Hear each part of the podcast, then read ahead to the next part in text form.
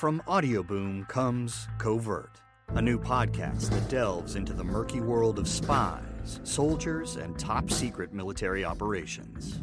I'm Jamie Rennell, and together we'll discover the real stories of history's greatest classified missions, told by the operatives, soldiers, and journalists who experienced it firsthand.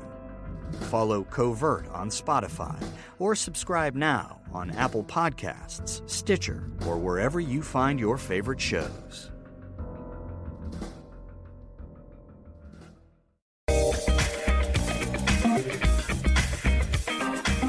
A super clown act with surprising trampolining skills and an extraordinarily nimble pole dancer are among the highlights of a burlesque style show known as Cabaret de Paris. A couple of hours including interval, it showcases bejeweled dancers in skimpy and elegant attire, headlined by a former star of Paris's Moulin Rouge, Marissa Burgess.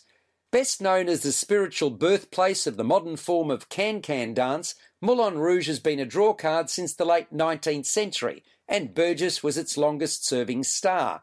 18 years, no less.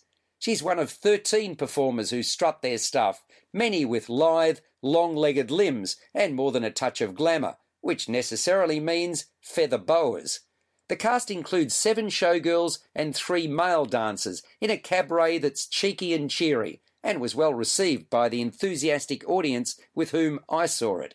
The first act starts relatively slowly, but ends with a rousing can can number performed in glorious red and black costuming. In fact, the quarter million dollar plus costumes are a particular feature of the show. Kathy Costello has done a mighty job as the costume designer. Sequins, rhinestones, feathers, headdresses, bikinis, and gowns are all part of the visual extravaganza. Illusionist Michael Boyd apparently cuts Alyssa Cadwell, who also happens to be a principal dancer, into several pieces, courtesy of a series of metal plates, before she emerges unscathed.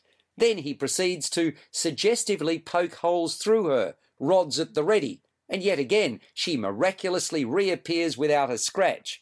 In the second act, Kim Miller's pole dancing routine is jaw dropping. She only took up the discipline six years ago to broaden her dance and circus skills and has competed successfully in competitions at home and abroad. Boy, does it show! If only all our bodies were that nimble. My funny bone was well and truly tickled by my favourite act of the night, which also came after interval.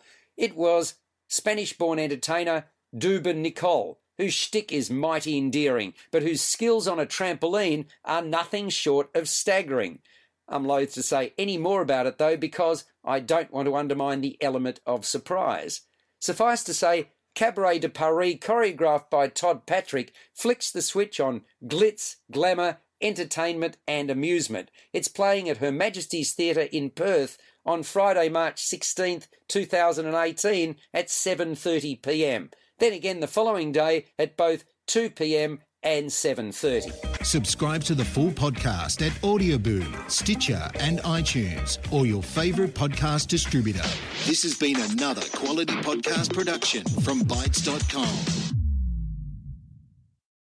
Welcome to Mafia, a new podcast telling stories of America's criminal underworld.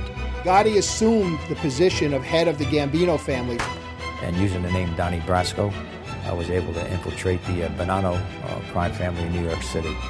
Bugsy Siegel is an American mob legend. One man changed the whole texture and landscape of crime in America. Listen to Mafia every Wednesday on Apple Podcasts or wherever you get your favorite shows.